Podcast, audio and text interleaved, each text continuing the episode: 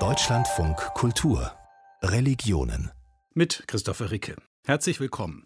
Eine gute Woche liegt das Kölner Gutachten zum Umgang mit Missbrauchsfällen jetzt vor. Am Donnerstag ist auch das lange geheim gehaltene Gutachten zumindest für ausgewählte Personen zur Einsicht freigegeben worden. Und eins ist ganz klar, das sind Gutachten des Grauens. Es gibt viele, viele Pflichtverletzungen in der katholischen Amtskirche. Insbesondere auf den verstorbenen Kardinal Joachim Meißner wird da gezeigt.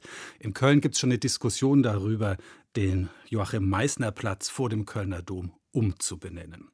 Viele Verantwortliche sind erstmal von ihren Funktionen entbunden worden in den letzten Tagen. Manche sprechen von einer Kernschmelze. Es gibt Menschen, die sagen, sie treten aus der Kirche aus, um ihren Glauben in irgendeiner Art und Weise zu retten.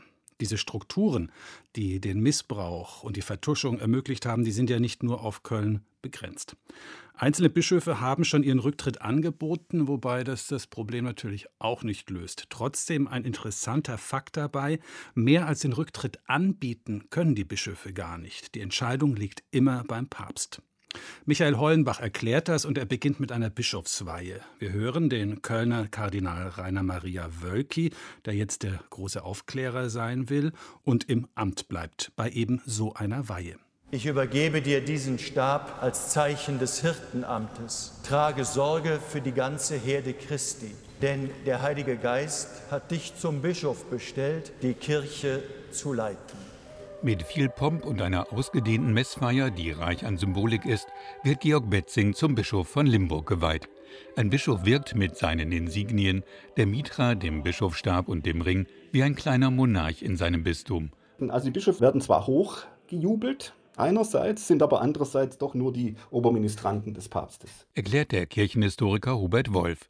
Seines Amtes entheben kann der Papst einen Bischof, wenn er häretische Ansichten vertritt, wie zum Beispiel 1976 der traditionalistische Bischof Marcel Lefebvre, der sich gegen die im Zweiten Vatikanischen Konzil beschlossene Ökumene und gegen die Liturgiereform gewandt hatte.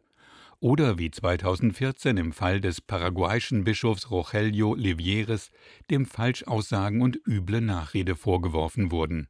Doch eigentlich versucht der Vatikan, Rücktritte zu vermeiden. Wenn Sie das Ganze anschauen, dann ist es so, dass man zunächst in Rom immer versucht, einen Bischof, der neben der Spur ist, durch Korrektur wieder in die richtige Spur zu bringen. Weil man natürlich durch jeden Rücktritt, den man annimmt, eigentlich dieses hierarchische System der Bischofskirche gefährdet. Das ist ein wichtiger Punkt, dass man in dubrio pro clerico entscheidet, sagt der Münsteraner Professor für Kirchenrecht Thomas Schüller. Das heißt, im Zweifelsfall stärkt man immer erstmal dem leitenden Würdenträger den Rücken, weil was Rom überhaupt nicht mag, ist Pressure Groups. Was Rom gar nicht mag, ist, wenn durch mediale, aus ihrer Sicht Inszenierung, Kampagnen, Skandalisierung der Eindruck entsteht, ein missliebiger, möglicherweise konservativer Erzbischof wird vom Hofe gejagt. Früher starben die Bischöfe in ihrem Amt. Seit rund 50 Jahren bieten sie mit 75 Jahren dem Papst ihren Rücktritt an. Von sich aus können die katholischen Oberhirten gar nicht zurücktreten. Wer vor dem 75. Geburtstag dem Papst seinen Rücktritt anbietet, der wurde in der Regel vom Vatikan zu diesem Schritt gedrängt. Wie beispielsweise der Augsburger Bischof Walter Mixa, der nicht ganz freiwillig im April 2010 Papst Benedikt seinen Rücktritt anbot. Es geht darum, das System zu stabilisieren. Und da will man keine Verurteilung oder Absetzung von Bischöfen, sondern der Bischof selber wird sich prüfen und dann wird er dem Papst seinen Rücktritt anbieten, den der dann annimmt. Ein Bischof könne sich auch schon mal einen Skandal leisten, meint Thomas Schüller und verweist auf den Limburger Oberhirten Franz-Peter Tebartz-van Elst, der nach zahlreichen Turbulenzen, unter anderem um eine Luxusausstattung des Bischofshauses, sein Rücktrittsgesuch einreichen musste. Gehen musste er vor allem, weil er sich allzu weit vom Kirchenvolk entfernt hatte und, so der offizielle Terminus, eine fruchtbare Ausübung seines Amtes nicht mehr gewährleistet sei. Denn wenn kein Vertrauen da ist, das weiß auch Rom, macht es keinen Sinn, so prominent ein Kardinal auch sein mag, einen Bischof auf Dauer im Amt zu lassen. Doch ein Bischof, der vom Papst aus seinem Bistum abgezogen wird, fällt in der Regel nicht tief, So ist Franz-Peter Tebartz-van Elst heute Kurienbischof in Rom. Wenn Sie zum Bischof geweiht sind, dann sind Sie zum Bischof geweiht. Ob Sie zurücktreten oder nicht, Sie bleiben Bischof. Ein Sakrament kann man nach der Lehre der Kirche nicht verlieren. Der einzige Amtsträger in der katholischen Kirche, der ohne dass er die Zustimmung von jemand anderem braucht, zurücktreten kann, ist der Papst. So wie es Papst Benedikt XVI. Am 28. Februar 2013 getan hat. Zum ersten Mal seit Zöllestin V., der 1294 zurückgetreten war. Wenn der Papst seine Funktion niederlegt, tritt er wieder in den Status zurück, aus dem er kommt. Erklärt der Münsteraner Professor für Kirchengeschichte Hubert Wolf. Alles andere ist eine Anmaßung, die das Amt des Papstes auch gefährdet und in Mitleidenschaft zieht. Es gibt nur einen Papst und nicht zwei. Doch Josef Ratzinger bezeichnet sich seit seinem Rücktritt als emeritierter Papst. Den gibt es kirchenrechtlich nicht. Das ist eine Erfindung aus dem Nichts. Thomas Schüller und Hubert Wolf gehen davon aus, dass es künftig weitere Papstrücktritte geben könnte. Vor allem müsste geklärt werden, was passiert, wenn ein Papst beispielsweise dement wird. Dann kann er seinen Rücktritt selber nicht mehr erklären. Es kann aber auch niemand den Papst absetzen. Und dafür gibt es rechtlich keine Regelung. Das ist eine offene Flanke im Kirchenrecht. Und wer verfügt dann, dass der Papst dement ist? Das bleibt ein offenes Problem. Das ist die Krux, dass wir mit dem Ersten Vatikanum eben den Papst zu einem omnipotenten Allherrscher gemacht haben, über den keine Instanz steht. Und damit haben wir uns die Chance verbaut, eine Instanz zu benennen, die solch einen Fall, nämlich den Fall der Demenz oder der absoluten Handlungsunfähigkeit feststellen könnte. Da hat die katholische Kirche sich in eine aporetische Situation bewegt. Abhilfe könnte vielleicht eine päpstliche Patientenverfügung schaffen. Allerdings gibt es momentan kein Gremium, das beispielsweise feststellen könnte, ab wann ein Papst dement ist. In eine derartige Bredouille können die Protestanten mangels Papst nicht kommen. Ihre Bischöfinnen und Bischöfe können von sich aus jederzeit zurücktreten. Hiermit erkläre ich, dass ich mit sofortiger Wirkung von allen meinen kirchlichen Ämtern zurücktrete, sagte die hannoversche Bischöfin Margot Käßmann am 24. Februar 2010, nachdem sie nach einer alkoholisierten Autofahrt unter Druck geraten war. 4 Monate später trat auch die Hamburgerin Maria Jepsen als Bischöfin zurück. Ihr wurde vorgehalten, in ihrer nordelbischen Landeskirche zu spät auf sexualisierte Gewalt eines Gemeindepfarrers reagiert zu haben. In der evangelischen Kirche setzt man bei Rücktritten vor allem auf das Gewissen der betroffenen Person. Das wäre so ohne weiteres nicht Aufgabe der Synode. Horst Gorski ist Vizepräsident im Kirchenamt der EKD. Dieses ganze Feld ist wenig geregelt und letzten Endes ist es dann immer auch eine Frage des Instinktes und der persönlichen Einschätzung, wie eine Situation gelagert ist und ob ein Rücktritt angebracht ist. Wie zum Beispiel im Oktober 2019, als Carsten Renzing als Bischof der Sächsischen Landeskirche zurücktrat. Ihm wurden nationalistische und antidemokratische Texte aus seiner Studentenzeit zum Verhängnis. In fast allen Landeskirchen werden Bischöfinnen und Bischöfe nur noch auf Zeit gewählt, mit der Option einer weiteren Amtsperiode. Wenn man ernst nimmt, dass ja nach evangelischem Verständnis dies demokratisch übertragene Funktionen auf Zeit sind, dann macht das schon vom Grundsatz her auch Sinn.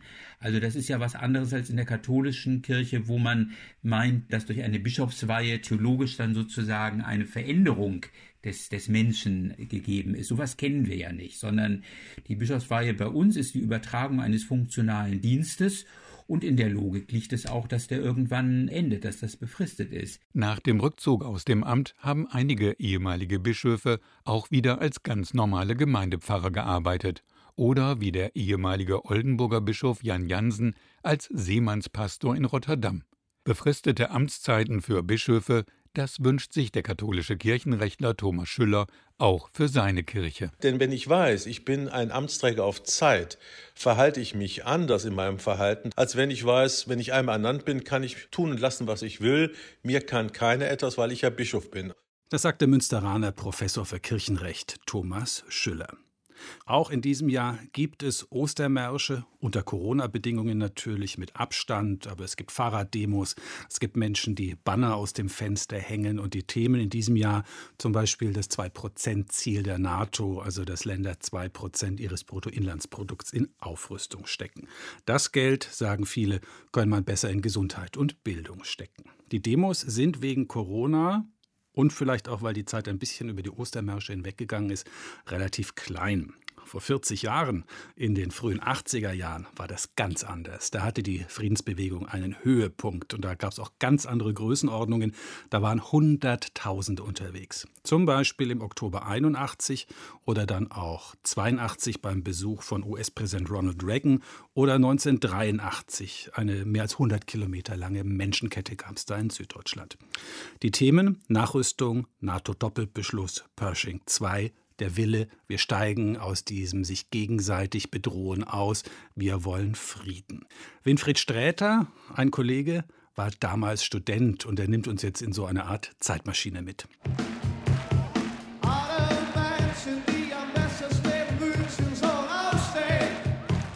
Aufstehen war unsere Sache nicht, früh aufstehen.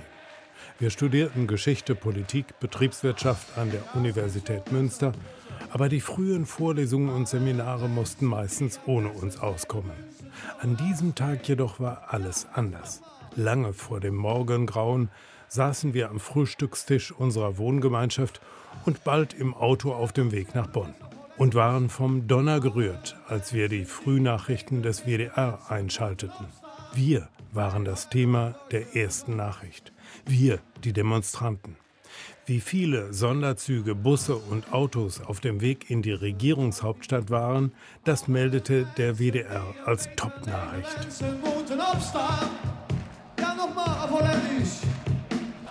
Wir grüßen als Veranstalter alle die vielen Menschen, die zu Lande, zu Wasser oder durch die Luft hierher nach Bonn gekommen sind. Und jemand hat ausgerechnet, dass die über 3000 Busse, die in der Nacht und heute früh in diese Stadt gefahren sind, eine Schlange von über 60 Kilometer ergeben. Die Rüstungsspirale hatte den Kalten Krieg an einen Punkt gebracht, an dem er außer Kontrolle zu geraten drohte. Ein Missverständnis, eine technische Panne und die Atomraketen, die in Europa stationiert werden sollten, hätten ein atomares Inferno auslösen können. Die Rüstungslogik des Ost-West-Konflikts sollte durchbrochen werden. Deshalb standen wir auf der Hofgartenwiese in Bonn. Was bedeutet dann die Sicherheit, die die Supermächte der Bundesrepublik Deutschland und der DDR anzubieten haben?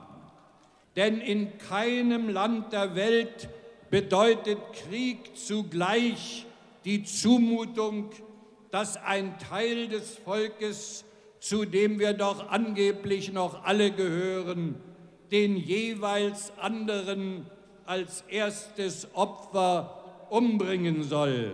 Ich hatte als Student vorher immer mal wieder an einer Demonstration teilgenommen. Erhalt der Frauenstraße 24, ein besetztes Haus in Münster. Atomkraft, nein, danke. Das Gefühl, sich mit anderen für eine gute Sache einzusetzen, hatte etwas Erhebendes. Die Konzerte von Liedermachern, gewissermaßen die Begleitmusik, Konstantin Wecker, Udo Lindenberg, Wolf Biermann, rauschende Feste. Du lass dich nicht verhärten in dieser harten Zeit, die allzu hart sind, brechen. Die allzu spitzen stechen und brechen ab sogleich, und brechen ab sogleich. Trotz alledem, eigentlich war vieles ungeheuer deprimierend gewesen. Ende der 70er Jahre las man auf den Flugblättern in der Mensa fast nur Pamphlete ideologisch besessener K-Gruppen. Der RAF-Terror, der deutsche Herbst 1977, Tiefpunkt nach dem 68er-Aufbruch. Immerhin, die Bewegung gegen die Atomkraftwerke war ein Ausbruch aus den ideologischen Grabenkämpfen und dem Terror. Auch die Hausbesetzerbewegung an der Wende zu den 80er Jahren. Aber immer wieder abschreckende Nachrichten von Straßenschlachten. Es hatte Gründe, warum diese Bewegungen einen begrenzten Radius hatten. Und nun diese Massen in Bonn. Eine Kundgebung des Friedens, an der niemand mehr vorbeikommen kann. Zwischen einer Viertelmillion und 300.000 Menschen, die genaue Zahl werden wir während der Kundgebung noch erhalten, nehmen an dieser Kundgebung teil. Nahezu 1000 Organisationen haben den Aufruf unterschrieben. Es war nicht nur ein Aufbegehren gegen die Vor-, Nach- und Hochrüstung. Es war auch eine Befreiung von den abgenutzten Ritualen der 70er-Jahre-Kämpfe. Endlich ein Aufbruch in die Mitte der Gesellschaft. Das Gefühl bewegte viele am 10. Oktober 1981 und in der Friedensbewegung jener Jahre. Man erreicht viel mehr Menschen, wenn man gewaltlos dagegen aufsteht, dass die Politik einen vernichtenden Krieg riskiert. Denn die Angst vor einem unbeabsichtigten Atomkrieg war weit verbreitet. Es spricht jetzt Heinrich Böll. Die Politiker haben ja die Wahl, uns zu apathischen Zynikern zu machen. Das ist sehr leicht geschehen. Sie können es haben. Sie können eine gelähmte Bevölkerung auf der ganzen Welt haben, die gelähmt ist von diesen Waffenpesten und Waffenzahlen. Wir wollen uns nicht lähmen lassen. Ich erinnere mich noch gut an die Hoffnungen, die damals aufkeimten. Es könnte einen Aufbruch jenseits der formierten Blöcke in Ost und West geben. Mit Leuten aus einer Münsteraner Amnesty-Gruppe stand ich in der Fußgängerzone und verkaufte die Sandino-Dröhnung, den Nicaragua-Kaffee, mit dem wir für die Revolution der Sandinistas warben, für Ernesto Cardinal, den Priester, Poeten und Mönch der Revolutionsregierung. Fue una guerra de liberación y esta guerra nos ha traído la paz. Es war ein Befreiungskrieg. Er hat uns den Frieden gebracht. In Nicaragua erlebten wir in den aufständischen Städten, wie ein ganzes Volk das Evangelium in die Praxis umsetzte. Einer opferte sein Leben für den anderen. Das ganze Volk war bereit zu sterben. Nur so konnte es sich befreien. Woche für Woche pilgerte ich in die Vorlesung von Johann Baptist Metz und war fasziniert von der Theologie der Befreiung. Niemand entwarf mit größerer Zärtlichkeit die Utopie einer Kirche der Armen, der christlichen Basisgemeinden in Lateinamerika. Wenn Metz in freier Rede eine Vorlesung über Theologie nach Auschwitz hielt, verließen alle am Ende schweigend den Hörsaal. Ich studierte nicht Theologie, sondern Geschichte und Politik, aber diese Vorlesungen waren die eindrucksvollsten meines ganzen Studiums. Deshalb stand ich in Münster am Sandino-Tisch und warb dafür, die nicaraguanische Revolution zu unterstützen. Das kleine lateinamerikanische Land schien der Welt den Weg aus der Konfrontation zwischen totalitärem Kommunismus und gefräßigem Kapitalismus zu weisen. Eine authentische Volksrepublik also im Geiste der Brüderlichkeit, der Gemeinsamkeit und der Solidarität. Ein Ziel, nirgends in der Welt bisher verwirklicht. Der Deutschlandfunk 1981, 2 Jahre nach der Machteroberung durch die Sandinisten. Dass heute der damalige Revolutionschef Ortega ein brutaler Diktator Nicaraguas ist, derart deprimierend, hätte ich mir den Lauf der Geschichte damals nicht vorstellen können. Europa hatte zweimal Krieg, der dritte wird der letzte sein. Gib bloß nicht auf, gib nichts klein bei, das weiche Wasser bricht den Stein. Die Großdemonstration in Bonn vermittelte auch ein Gefühl von drittem Weg.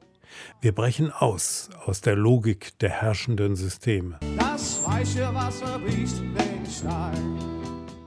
Und als letztes ein kurzes Gedicht, das heißt Erklärung, für den Fall, dass dieser Staat, wo ich arbeite, einem zweiten Staate, wo andere Leute arbeiten, den Krieg erklärt, erkläre ich jenen Leuten schon heute den Frieden. Vielleicht war unser Gefühl damals verwandt mit dem der Fridays for Future Aktiven heute. Ihr Regierenden könnt sagen, was ihr wollt, aber es muss sich etwas ändern, sonst wird's furchtbar.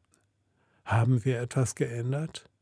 1982 waren wir wieder in Bonn, auf den Rheinwiesen. Und wir waren noch mehr, 400.000. Gegen diese Bewegung werde keine Politik mehr gemacht werden können, notierte ich damals. Die Politik ging trotzdem zur Tagesordnung über und beschloss die Raketenstationierung. Der Westen gab nicht nach. Aber, völlig überraschend, der Osten. Gorbatschow, Glasnost, Perestroika. Hatte das was mit uns zu tun, den Friedensdemonstranten in Bonn? Oder eher mit der Strategie der USA, die Sowjetunion totzurüsten und damit zu überfordern? Es ist, als habe einer die Fenster aufgestoßen, nach all den Jahren der Stagnation. Am 4. November 1989 stand ich auf dem Alexanderplatz in Ostberlin, in einer noch viel größeren Demonstration als seinerzeit in Bonn. Zwischen 1,5 und 1 Million Menschen waren aufgestanden, um friedlich ihre diktatorisch regierende Staatsmacht zur Demokratisierung zu zwingen. Die Bürgerbewegten waren überwältigt von diesem Aufbruchserlebnis. Der Traum von einer völlig neuen DDR schien zum Greifen nahe. Aber auch hier kam alles ganz anders. Mauerfall. Demokratisierung? Ja, aber unter dem Dach der gesamtdeutschen Bundesrepublik. Welche Überraschungen wird wohl die Fridays for Future-Bewegung erleben, wenn sie Erfolg hat? PS, wovor die Friedensbewegung 1981 gewarnt hatte, das wäre fast Wirklichkeit geworden. Am 26. September 1987 meldete das Frühwarnsystem bei Moskau einen Angriff amerikanischer Atomraketen. Der verantwortliche sowjetische Oberstleutnant Stanislav Petrov blieb jedoch besonnen und nahm an, dass es ein Fehlalarm sei. Korrekt. Er löste keinen Gegenschlag aus und bewahrte so die Welt vor dem Atomkrieg, vor dem wir 1981 in Bonn gewarnt hatten. Winfried Sträter, der sich an seine friedensbewegte Zeit erinnert, hat vor allem auch an die große Friedensdemonstration 1981 in Bonn. Da sprach auch die kämpferische katholische Theologin Uta Ranke-Heinemann, die am Donnerstag gestorben ist. Sie rief damals vor Hunderttausenden: Wir wollen den Völkern den Frieden erklären, um nicht miteinander zu sterben, sondern zu leben. Wir sprechen jetzt über Protest, über Protestformen, über die Friedensbewegung. Und da ist ein wichtiger Begriff, der heißt Pazifismus. Den gibt es schon seit 120 Jahren. Über die Demonstrationen vor 40 Jahren haben wir gerade berichtet. Und zurzeit richtet sich Protest vor allen Dingen gegen Umweltzerstörung. Da wollen junge Menschen die Klimakatastrophe zumindest begrenzen. Der Soziologieprofessor Dieter Rucht, der hat jahrzehntelang zu Protesten geforscht, schaut sich auch die aktuellen Formen an. Herr Rucht, jetzt hatten wir es ja gerade mit den 80er Jahren. Wie erinnern Sie sich denn daran? Ja, die 80er Jahre waren eine ziemlich turbulente Zeit. Allerdings habe ich das Geschehen auch schon in den 70ern und späten 60ern begonnen. Das liegt auch daran, dass ich 1968 mein Studium begonnen habe und da auch in die Studentenbewegung reingeraten bin. Allerdings so ein bisschen halbherzig, muss ich dazusetzen. Als Wissenschaftler haben Sie sich dann aber mit ganzem Herzen mit dem Thema Protest beschäftigt. Ja, ich war zunächst auch auf zwei Routen sozusagen tätig. Also einmal als Wissenschaftler, das war immer die Hauptbeschäftigung, aber teilweise auch als Aktivist in der Anti-Atomkraftbewegung. Aber das wurde dann fast zum Fulltime-Job und dann habe ich einen radikalen Schnitt gemacht und habe mich dann eigentlich über Jahrzehnte hinweg ganz überwiegend als Analyst und als Kommentator und als Forscher über soziale Bewegungen betätigt. Diese sozialen Bewegungen haben sich ja in den letzten Jahrzehnten verändert. Sie haben sich weiterentwickelt. Neue Formen sind dazugekommen. Heute funktioniert der Protest ganz anders und das hat ja nicht ausschließlich mit Corona was zu tun. Wenn Sie jetzt auf die Fridays for Future Demos zum Beispiel schauen, was erkennen Sie da an bekannten Mustern und was ist neu? Bekannt ist zunächst mal das Muster des Straßenprotestes. Das heißt, man trifft sich in mehr oder großer Anzahl, marschiert durch die Straßen oder versammelt sich auf öffentlichen Plätzen. Da werden Reden gehalten, da gibt es Live-Musik, da werden Flugblätter verteilt. Also all das ist eigentlich Teil des konventionellen Repertoires, das Forschern zufolge, Historikern zufolge schon um die Wende zum 19. Jahrhundert Gestalt angenommen hat. Was ist jetzt neu oder doch anders als in früheren Zeiten bei Fridays for Future? Das ist zum einen das enorm junge Durchschnittsalter dieser Leute, die da den Protest tragen und nicht nur tragen, sondern auch organisieren. Das ist zweitens die intensive Nutzung von Web-Tools, um sich abzusprechen, um Informationen zu verbreiten, Informationen zu sammeln, um zu organisieren, um Entscheidungen zu treffen. Das wurde ja früher alles in konkreten Treffen zwischen Anwesenden vereinbart und ausgehandelt. Heute geschieht vieles von zu Hause aus, vom Computer, vom Wohnzimmer aus. Senken diese neuen Möglichkeiten auch die Schwelle zur Bereitschaft zum Protest? Für manche ist es einfacher geworden, sich da einzuklinken, weil sie dann erstmal aus der Distanz heraus die Dinge verfolgen können und dann vielleicht auch allmählich motiviert werden und mitmachen. Aber generell ist es nicht so, dass das Protestvolumen jetzt enorm zugenommen hätte. Das heißt, wir erleben im Großen und Ganzen immer wieder Wellen, ein Auf und Ab der Proteste. Und das mag in Einzelfällen durch die sozialen Netze verstärkt und beschleunigt werden, aber das ist nicht durchgängig so. Nehmen wir den sehr, sehr großen deutschen Protest in den späten 80er Jahren, die Friedensbewegung im Osten des Landes. Dort hat ja eine Bewegung wirklich auch eine Diktatur besiegt, ganz im Gegensatz zu den Friedensdemonstranten im Westen, die die Nachrüstung nicht verhindern konnten. Wie schauen Sie denn auf die Proteste in der DDR? Funktionierten die ganz genauso? Nein, die fanden natürlich unter komplett anderen Rahmenbedingungen statt und deshalb haben sich auch die Formen anders ausgestaltet als im Westen. Das System war äußerst repressiv. Jede öffentliche Manifestation von Unzufriedenheit und Protest wurde zum Teil auch brutal unterdrückt. Und das hat auch bedeutet, dass man sich allenfalls in halböffentlichen Sphären treffen konnte, etwa im Schutzraum der Kirche, oder auch, dass man sich nur in privaten Räumen versammeln konnte. Und wenn der Protest öffentlich sichtbar wurde, so musste das in höchst verhaltener Form geschehen, etwa als stummes Friedensgebet oder als eine Versammlung von Leuten, die eigentlich nur durch subtile Zeichen zu erkennen gaben, dass sie nicht einverstanden sind mit dem, was das Regime ausmacht und was es tut. Ein regimekritischer Protest wird vom Regime als Regelbruch wahrgenommen. Protest ist häufig auch nach anderen Rechtsverständnissen gesetzeswidrig. Auch bei uns erlaubt das Demonstrationsrecht ja keine Straßenblockaden oder Steinwürfe. Sie haben ja auch zum Regelbruch als Taktik geforscht. Wie geht diese Taktik? Dieser Regelbruch ist meist verbunden, aber nicht notwendig verbunden, mit dem Konzept, mit der Theorie zivilen Ungehorsams.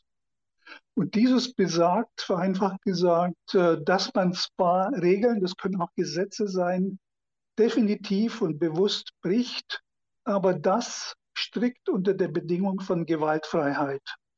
Das heißt also jetzt nicht nur, dass man einfach loslegt oder losschlägt und sagt, wir sind gewaltfrei, sondern das wird in der Regel durch Randbedingungen gesichert.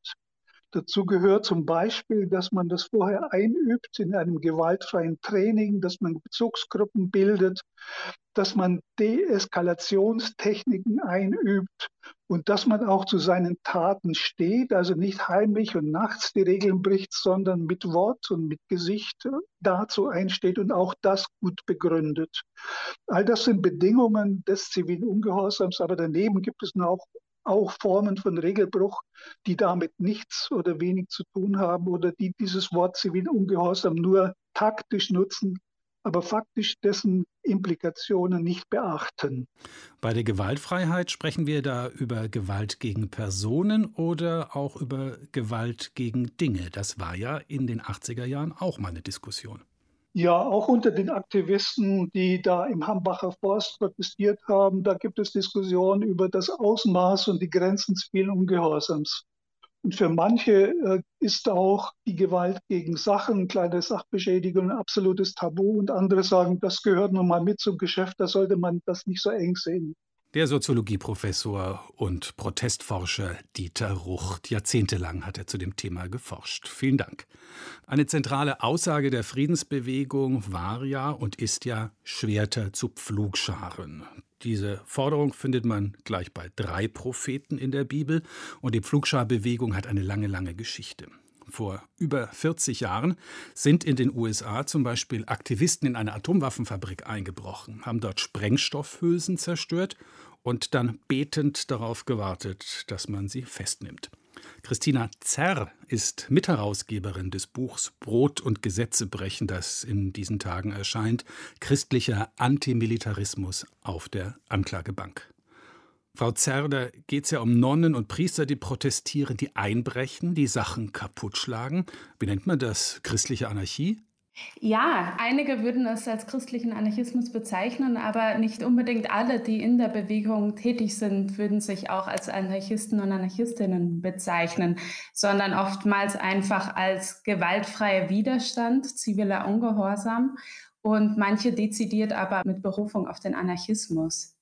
Wobei die Gewaltfreiheit im Widerstand sich auf Personen beschränkt. Gegen Dinge, die man zerstört, ist man ja gewalttätig.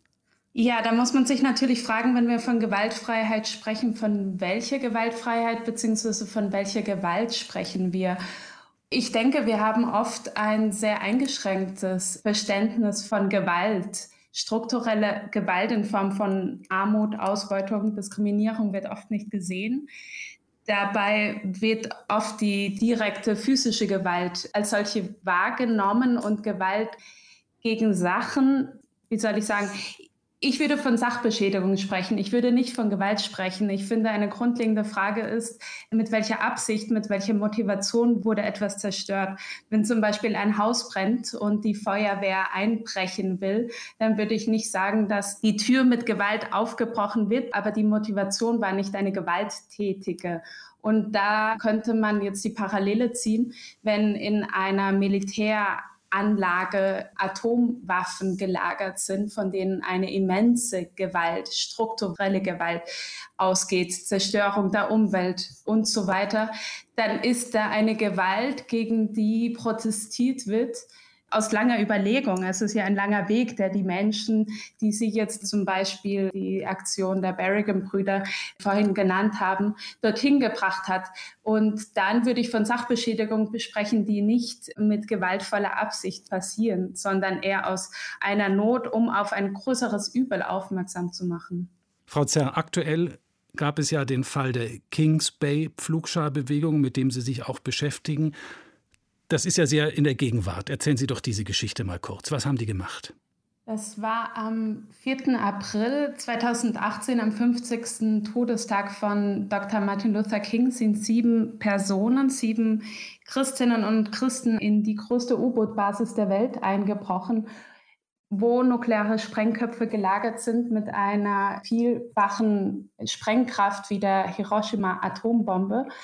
Und gegen die wurde protestiert. Für diese Aktion haben sich die 7 Menschen 2 Jahre lang vorbereitet, in organisatorischer Hinsicht, aber auch in spiritueller Hinsicht. Sie wurden dann vor Ort aufgegriffen. Sie haben gewartet, sie waren stundenlang auf dem Militärgelände, bis sie dann aufgegriffen worden sind und in Untersuchungshaft gebracht worden. Und das hat sehr lange gedauert, jetzt bis die 7 Personen schlussendlich auch wirklich nicht nur angeklagt, sondern auch bis das Urteil rechtskräftig geworden ist. Und seit Dezember letzten Jahres sitzen jetzt die Aktivistinnen im Gefängnis für diese Tat.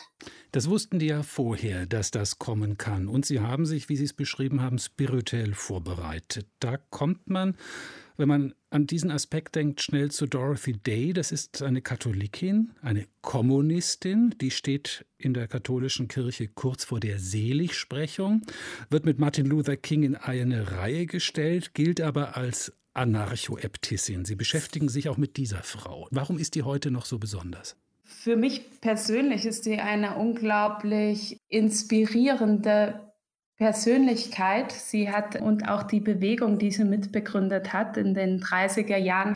Und aus dieser Bewegung, in der sie über eine praktische Auslegung des Evangeliums geschrieben haben. Das wurde bald zur Praxis und sie gründeten Häuser der Gastfreundschaft, wie sie es nennen, wo sie marginalisierte Menschen aufnehmen, Menschen, die aus dem Gefängnis kommen, Menschen, die auf der Straße obdachlos sind, Menschen ohne Papiere. Und bis heute gibt es diese Bewegung. Und das heißt, Dorothy Day hat ein Erbe hinterlassen, das bis heute viele Menschen inspiriert, auf eine radikale Art und Weise der Botschaft Jesu nachzugehen und sich mit den ärmsten Menschen in unserer Gesellschaft zu solidarisieren, Barmherzigkeit zu leben, was aber gleichzeitig heißt, gegen Unrecht aufmerksam zu machen und Gewalt. Also niemals eine Barmherzigkeit, die an der Oberfläche kratzt, sondern wirklich in die Tiefe gehen. Das heißt, in diesen Häusern wird radikale Kapitalismuskritik gelebt im Sinne einer freiwilligen Armut, aber auch ganz konkret sich Bewegungen angeschlossen, wie der Black Lives Matter Bewegung, Extinction Rebellion. Das heißt, es gibt ganz viele Anschlüsse an heutige Bewegungen der Catholic Worker Bewegung, sich zurückzubeziehen an die Wurzeln der Botschaft von Jesus, sich mit den Ärmsten zu solidarisieren. Christina Zerr ist die Mitherausgeberin des Buchs Brot und Gesetze brechen. Die Sendung Religionen gibt's auch im Radio, sonntags ab 14.05 Uhr. Mein Name ist Christopher Ricke, ich wünsche einen guten Tag.